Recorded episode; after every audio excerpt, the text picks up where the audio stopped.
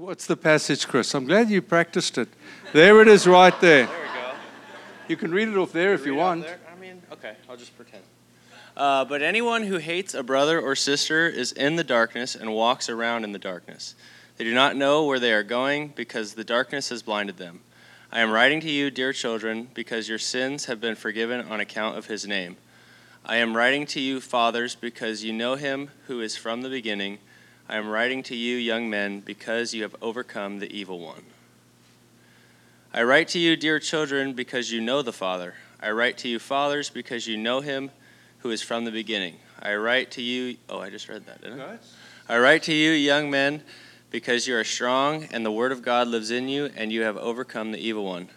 On not loving the world, do not love the world or anything in the world. If anyone loves the world, uh, love for the Father is not in them. For everything in the world, the lust of the flesh, the lust of the eyes, and the pride of life, comes not from the Father, but from the world. The world and its desires pass away, but whoever does the will of God lives forever. Beautiful. Well done, dude.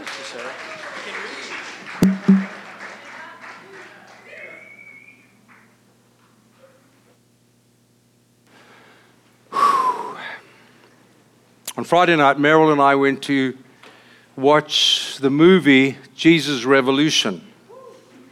Any of you seen it just out of interest? Okay.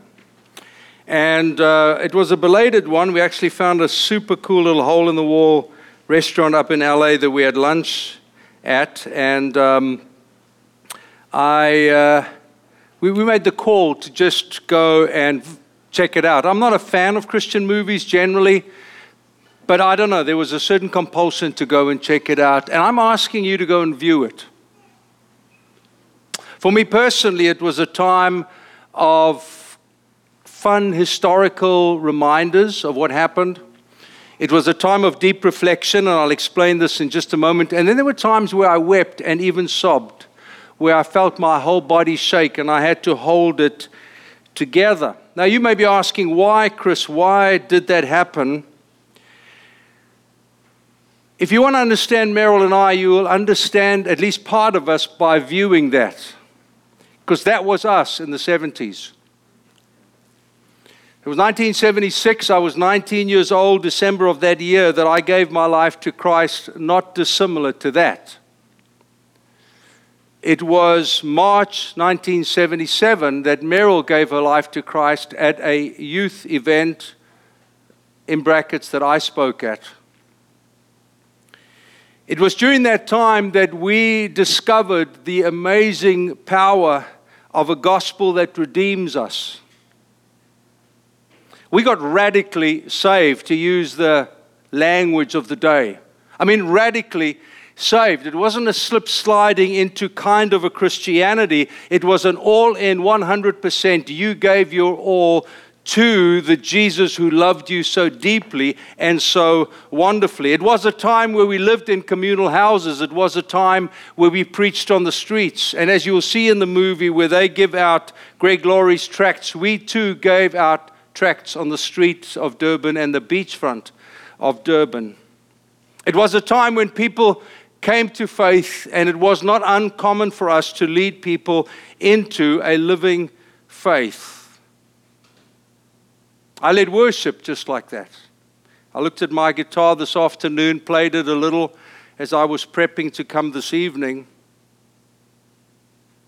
I was abandoned like Greg Laurie was by people who didn't understand me nor the call of God upon my life, and, and I didn't.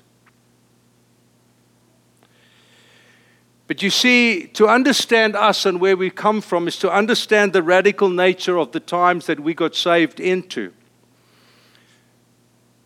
When Lonnie gets up in the movie, and I had the privilege of meeting him in South Africa, leading worship for him, as it would turn out. And when he reminded us of, for God so loved the world that he gave his only begotten Son, that whosoever believed will not perish but have everlasting life, it made sense to us. Right there. It made sense to us that God loved us. We had to be loved by God. We were not sure that we were lovable. We had to have this gospel preached to us.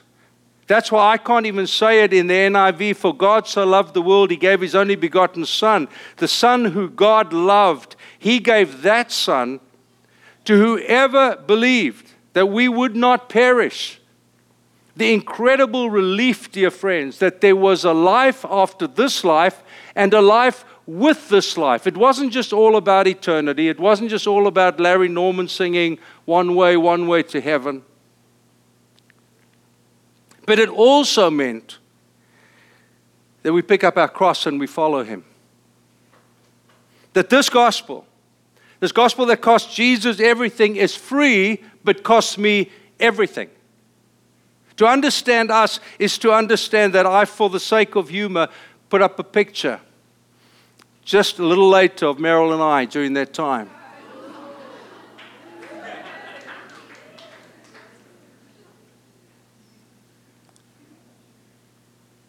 I think this is what John must have felt, the apostle who wrote this book, this sermon, if you will, that we are spending some time with. Because he too, like I am, I have this deep and feel his deep affection when I read through this book, it's affectionately called. I, I feel his soul driven urgency, wanting to ensure that the next Jesus lovers, you,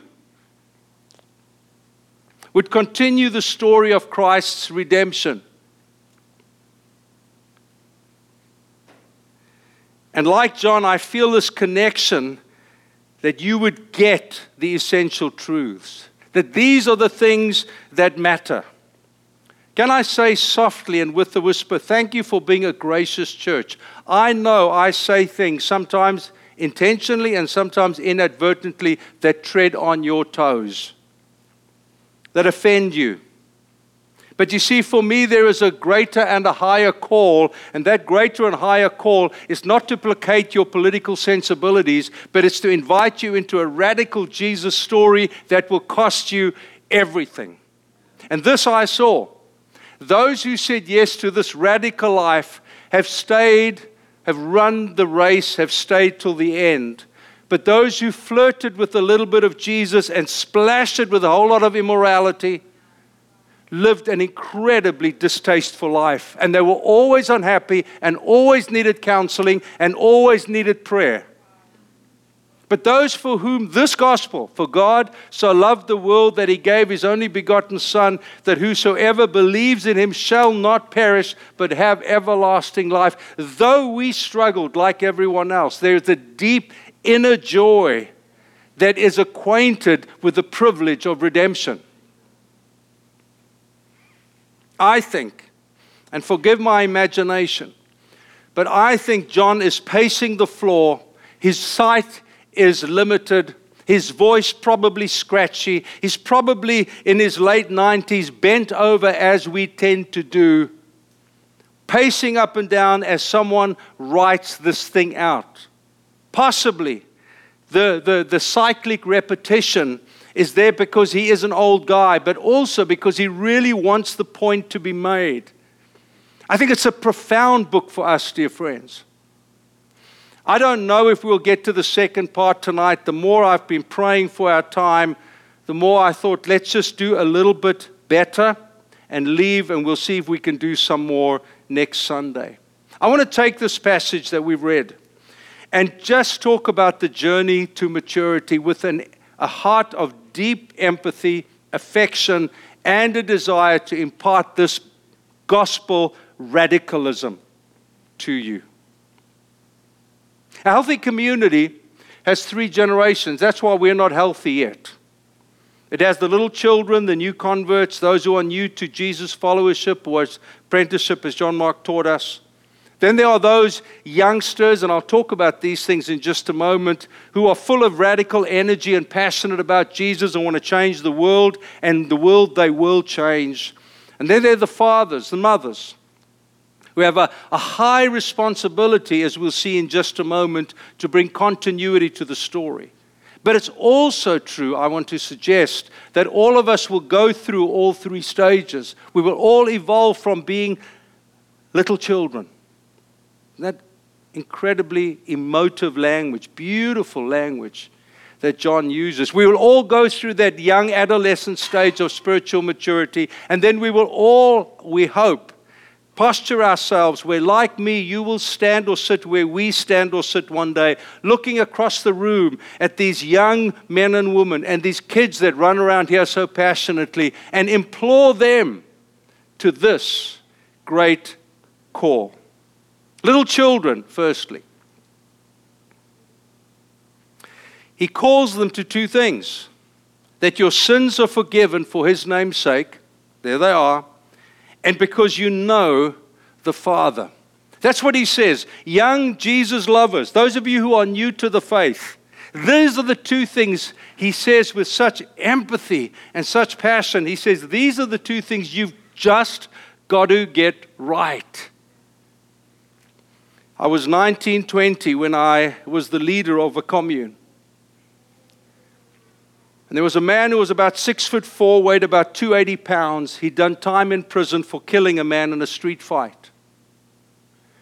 And John used to follow me around wherever I went. I was a student still at the time.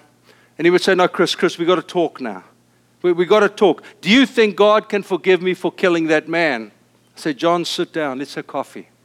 Because the longing of his heart was to know that his sins were forgiven in the name of Jesus.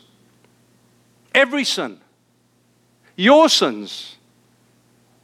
Ever present tense, which means not just the past sins, but the now sins.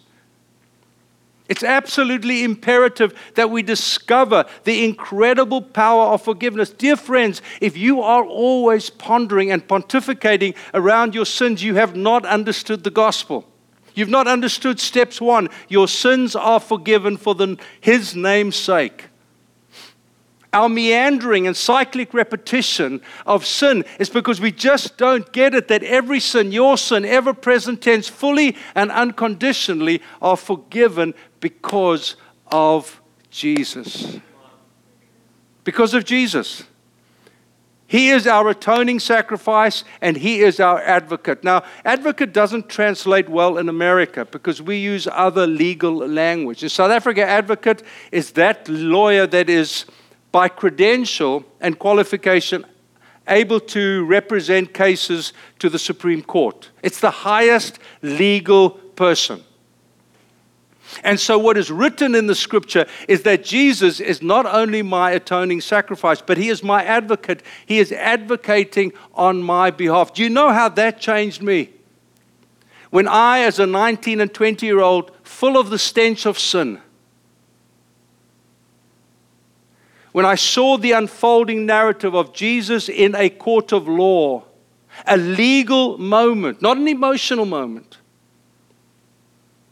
a legal moment where he, and I'm going to use this, negotiates on my behalf. I will take Chris's sin upon myself, and he will take my righteousness. And, dear friends, more than almost anything else, when I saw that moment, Jesus in a court of law representing me but taking my sin upon himself. It was that moment that sealed that I would walk with Jesus for the rest of my days.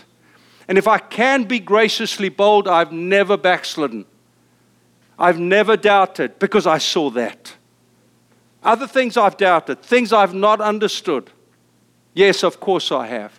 But I've always known that my sins are forgiven for His name's sake. Jesus said, This is the blood, my blood of the covenant, which is poured out for many for the forgiveness of sins. That is covenantal language. I'm covenanted to you. I will take your sin. I will take your sin. Young lady, why is it so hard? Find forgiveness because of the sin your body carries, the stain that shadows your every thought.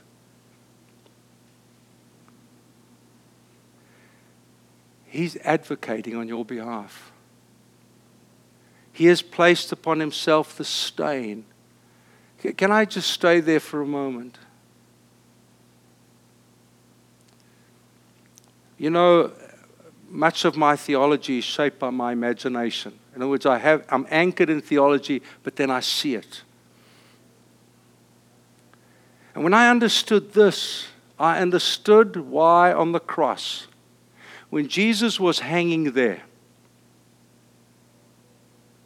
it was arguably the most dastardly moment in all of eternity and time when he cried out in Aramaic, Eli, Eli, lama sabachthani. I think my accent is okay. My God, my God, why have you forsaken me? It's the only time the Father, who's in perfect union with his Son, turned his back on his Son and he walked away. Why have you turned your back against me and why have you left me here to die? That's why I'm persuaded. The cross took it for me, and the cross took it for you. If you don't understand that Christianity becomes this philosophical base of moralizing and argumentation. Oh, can we believe this? Should we believe this? Is Christianity progressive? Is it orthodox? If we don't understand this, the rest is playing with words. There's no foundation of freedom that I have because my sins have been fully washed away. Every sin, all the sins now. I would trust tonight that if we and when we come to the table, and I know that in the, in, in the biblical times, the New Testament times, it was a meal, but this is what we have tonight. Next Sunday, we have a charcuterie experience. We're bringing these great boards in with wine, and we're going to break bread with cheese and salami.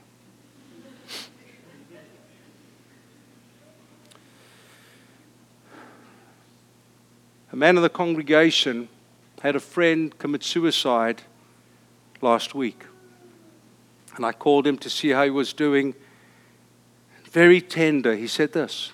He said, The problem with my friend, he said, is he had, and I quote, nowhere to put his shame. So he took his life. He had nowhere to put his shame. There's only one place our shame goes, and that's the cross. It's the only place. No negotiation, no debate. It's at the cross. And when he couldn't put his shame at the cross, he overdosed. But you see, you can't hide your shame. You can't deaden your shame. You can't have drugs or alcohol or sex or pornography or anything that you try, uh, shopping, anything that you try to, to douse that. It just doesn't do it because there's only one person and one place where there is full atoning and full forgiveness. And that, dear friend, is at the cross. And I learned that December 1976 when I knelt at the cross. This broken teenager who just failed his first year at college. Jesus, could you take someone like me? Why do you think these things are so emotional for me? Is it because I feel? it? surely after 46 years you should stop feeling them. No, this is not a feeling. It is a legally declared moment of sinful exchange. He took my sin upon himself. Little children, your sins are forgiven for his name's sake, and secondly, because you know the Father. Very briefly, the Father is the foundation. He is the eternal, immutable, sovereign God. I'm not going to comment on that, but I'm going to read this to you. 1 John 3 1. See what great love the Father has lavished. See what great love the Father has lavished on us that we should be called the children of God. See the great love the Father has lavished on us that we should be called the children of God. Why are we called the children of God? Because God has lavished us with His love. And that is what we are. We are lavished with His love. Fathers, secondly. John is speaking to his peers, and interestingly enough, twice he says exactly the same thing. That's why, Johnny, you said, Haven't I just read it? Well, you had, except it says it again. Because you know him who is from the beginning. Can I say two very simple things because I want to get to young men? Very simply, I think he's referring to, firstly, the understanding of the great redemptive narrative from Genesis through to Revelation. I remember hearing Tim Mackie give that for the first time in about, I don't know, 15 minutes or something, and I sat there gobsmacked as I saw the incredible weaving of the redemption story of God that I know Him who is from the beginning. From the beginning, there was redemption in mind. From the beginning, there's one story using different characters and different moments, written over 1,500 years. But there's one story Him who is from the beginning. But then, secondly, fathers tell our story. Tonight, we've got a dinner for some of the new people at our home, and I will tell the story of God's kindness, goodness, generosity as He has walked us down this path. But let me get thirdly, because I do want to just spend a little bit of time, not much, and we'll leave the second half to later. Young men. Can I just say this, young ladies? Please don't think this is a gender biased Bible. I was mulling over that this week, knowing I was going to preach on it, listening to other preachers who preach on it because I like not just hearing my own thoughts and perspectives. And I remembered this and in the last days, which is now, God declares that I will pour out my spirit on all flesh, and your sons and your daughters will prophesy. This is a new social order. This is the new kingdom being established with Jesus. Jesus broke every protocol by engaging woman in his story. The woman that walked with them the three Marys, particularly, were given the incredible honor to be the ones who preached the first gospel. Mary ran back after seeing the empty tomb and she proclaimed the great resurrection message. She burst into the room, sweating, huffing, and puffing. And they probably said, Mary, what are you doing? Why are you sweating? And she said, He has risen. First time the resurrection message was preached by a woman, by God's divine intent, he was making a point. It wasn't one of the 12, one of the head honchos. It was by a woman whose sins had been forgiven, who had followed Jesus and prayed at the foot of the cross as she watched his blood drip away and his final breath being given up. And he said, I'm going to give her the opportunity to preach the first gospel. Jesus is not against woman. This gospel taught well empowers woman, does not weaken woman. He spent so much time with women when he, as a rabbi, should not have. The woman caught in the act of adultery, for whom he offered such compassion and empathy. The woman at the well, whom he called out by a word of knowledge, saying, No, this man you're living with is not your husband, but you've already had five, I think it was. The woman who touched his garment, so against protocol. How dare a, bleeding woman touch a rabbi? Who touched me? He said. He gave women dignity, respect. He gave them authority. He gave them a voice. He gave them an assignment. They were absolutely essential to what the church needed to do. Paul, similarly, drew these women into the world, honoring Phoebe the deaconess in Romans 16.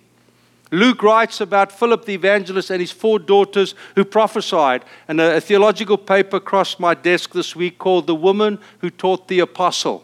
Her name Priscilla, the apostle's name Apollos.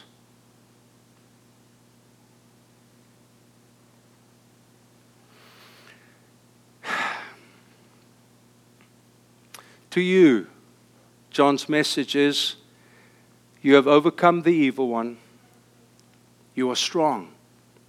The word of God abides in you, and you will overcome the evil one. He says it again. Now, dear friends, and I will be as quick as I can so we can get to the table. I know that any military metaphor is viewed with some caution by many of you. I understand that. But that does not eradicate the fact that we're in the frontline war and you are called to combat. You are called to holy combat. I remember going into East Germany just after the wall came down, meeting with pastors who had lived under the persecution of the Stasi, who was their uh, security police. And they said, You know, Chris, when we were East Germany, we knew who our enemy was. It was the Stasi. We hid from them. We had Christians in there who got us out, who, who told us they were coming to arrest us, to persecute us. We knew who our enemy was, but when the wall came down, they said the problem was the enemy came around us. We were surrounded. We did not know which way to turn. We did not know who our foe was.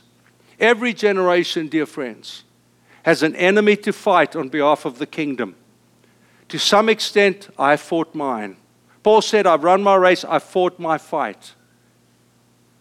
My generation was to fight racism. I don't know if we did a good job, but that was a primary call that rested on our shoulders. Having said all of that, can I draw our attention for a moment to the young men? When David, are you with, you with me? Forgive my passion and intensity. These things are weighing on me.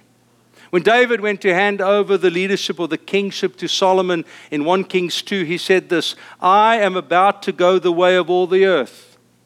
Be strong, son, and show yourself a man. Show yourself a man. Now, I don't have time to develop what it means to show yourself a man, assuming I even know. But you have to. You have to know. Because upon your shoulders, young man, lies the very, nat- the very nature of manhood and the responsibility that it brings. You are, you are cluttered by the noises, on the one hand, of traditional manhood, not biblical, traditional, and they're different. You are cluttered by the sounds of what, a woke, what manhood looks like in a woke society, of toxic masculinity, of no manhood at all. We're all just who we feel we should be. But you, sir, and you, sir, if Greg Laurie planted a church at 20 and accepted on his shoulders the responsibility of a movement at a 20 year old who had not studied a day, he said in an interview I watched yesterday, he said, I had to find my theology en route. I had to find my theology en route. And there's nothing special about us. You, sir, you young men, according to John's call, have the responsibility to put the bride of Jesus onto your shoulders. Can I be a little more courageous and say, no more hiding behind all the wokedom or the traditionalism as an excuse to not take that on your shoulders? Someone said, Mark Sayers said recently, he said, the problem with the millennials is they're suddenly having to do boomer things. Yes, sir, you will. Like get married, like have kids, like have a home, like repair things.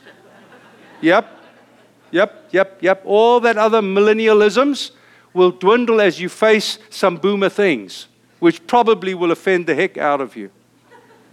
But I'm asking you tonight, by biblical appeal, to show yourself a man, meaning put the bride of Jesus onto your shoulders and carry her. Take the responsibility for the well being of a community by the life you live and the words you speak and the actions you exert and the uh, spiritual disciplines that you adhere to. Put her on your shoulders. As a dad of daughters, I cannot tell you how many times these little pitter patter of feet and the hands that were thrown up and said, Dad, can I go on your shoulders? They never asked Merrill that. There's something about the biblical mandate we have to put on our shoulders. Why is it the tradition of a groom picking a bride up and crossing, back in the day, crossing the, what is it? The threshold. Is it just cute? Is it just romantic? Or is there something else that drives the very image? Is it, is it more than romance? Or your children, where you pick them up and you put them on your shoulders? Three little verses, and I'll try and land pretty soon, from Zechariah. Zechariah 9:12. It says, "When then." Uh, re- here we go. Which one have I got up there? Okay, 10:7. I'll, I'll read nine. I'll read nine. Return to your stronghold, O prisoners of hope. Young men, we are prisoners of hope. Tian calls me an irrational optimist. I take that. I am an irrational optimist. But I will live because the gospel has given me hope. Not my personality, not my sense of, of uh, whatever Myers Briggs, I don't even know what I'm supposed to be. But the gospel has captivated my heart with hope. I can never surrender to despair or depression or being downcast as a lifestyle because the gospel seeds me with hope. Faith, hope, and love is what Paul called us to. Then that verse. Then Ephraim shall become like a mighty warrior like a mighty warrior. Young man, show yourself a man. Be strong. And their hearts will be glad as with wine. And most of you know what that means. Don't look piously at me. Your heart shall be glad as with wine. Here it comes. Their children will see it and be glad. Their hearts shall rejoice in the Lord. Why? Because the men have become mighty warriors.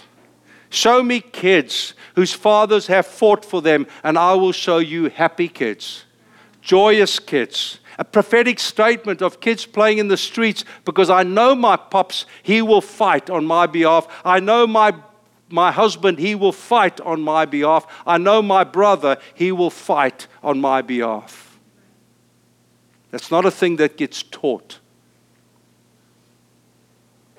it's a thing we do.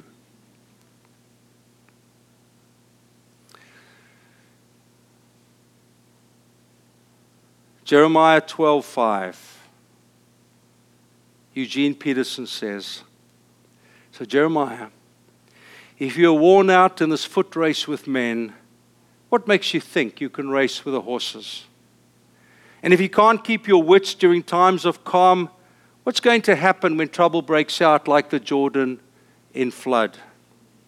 If you're worn out in the foot race with men, what makes you think you can race against horses?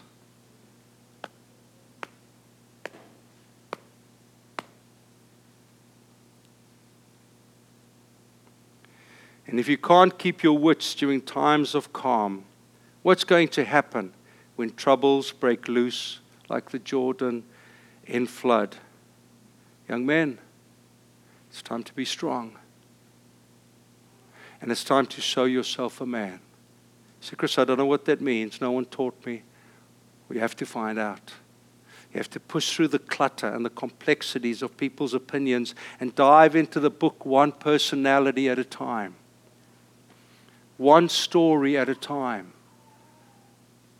Abraham, Isaac, Jacob, Noah, David, Solomon, Daniel, Jeremiah, Zechariah, Micah, one person at a time. Peter, Paul, John. Why? Because the bride depends on it. His bride, my bride. Meryl needs to know that I will lay down my life for her. I will fight for her and on her behalf. That's not a romantic conversation, it's an actual conversation. My kids needed to know dad would lay down his life for them. Young men, be strong and show yourself a man. Would you close your eyes with me?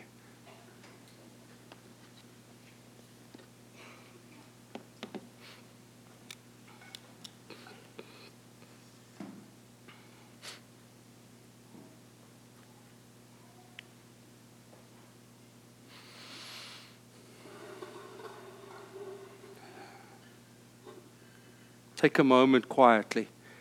I don't pretend to know what God would speak to you about tonight. So, why don't we just have a few moments of quiet?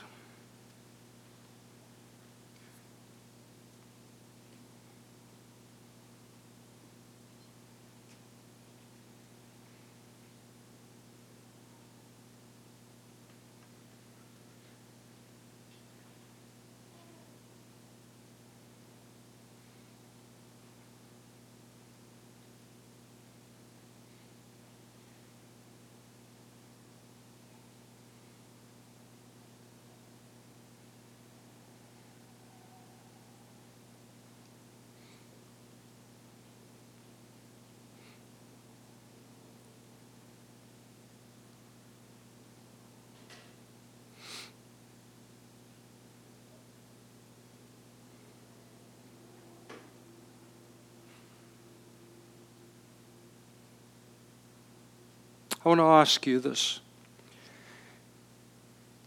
If you don't have that conviction of salvation that your sins are forgiven in His name's sake, and you don't know the Father, you're curious, but you don't know.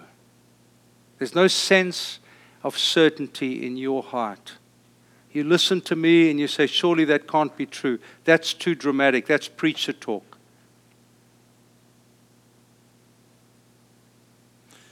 I want to say to you tonight, you can. You can. You can know. While our eyes are closed, I don't know why I'm doing this, but I want to give you opportunity to just slip your hand up and say, Chris, would you pray with me or would someone pray with me because I need that certainty? I need to know my sins, all my sins, have been taken from me now. I've tried to find ways to hide shame, but I, I've tried. But shame doesn't leave me. Would you just put up your hands where you're seated?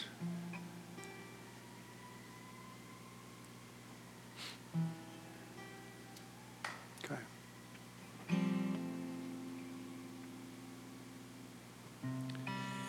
The Lord Jesus, on the night that he was betrayed, he took bread. It was a normal meal. And he broke it, which is why we have chunks of bread. For those who don't know, there is gluten free crackers, and there's wine, and there's grape juice. But he took bread and he broke it. And in a moment of great prophetic intent, he said, This is my body broken for you. And he said, Take, eat. And if that wasn't beautiful enough, the residue of that declaration was seen at an empty tomb when Mary ran helter skelter back to see the boys, sweating, losing the dignity of her womanhood to get there to tell them, He is risen. The table is finished, as it were, at an empty tomb. It's not simply the reflection of sin, it's the proclamation of resurrection. He took the bread and he broke it and he said, This is my body. Take, eat. And Lord Jesus, we do that tonight. And the impassioned heart that I feel about the weight and wonder of this redemption, we do it in your name's sake because you have forgiven me of every one of my sins. And I eat in the fullness of that freedom. And he took the cup that was poured. Because if forgiveness was not enough, dear friends, oh, I love this. Oh, I love this. He brought the divine detergent, his holy blood, and he said, This is to cleanse you. This is to cleanse you. Father, I pray that whatever it is that is the stain of sin on bruised souls tonight, that we don't fulfill some religious duty or obligation, but based on the empty tomb, we can say, Yes, that he who ra- raised Jesus from the dead dwells in my mortal body. He will raise me from the dead too. Take, eat, take, drink do this in remembrance of Him. We're going to do it individually tonight. Sometimes we do it in groups. We'll release you in rows. You can take a piece of bread and a grape juice or a wine and go and sit down. The musos are going to sing and play over us. And just use the moment. And let God, by His glorious Spirit, make real that which has been words tonight. Amen. First row, please. Thanks, team.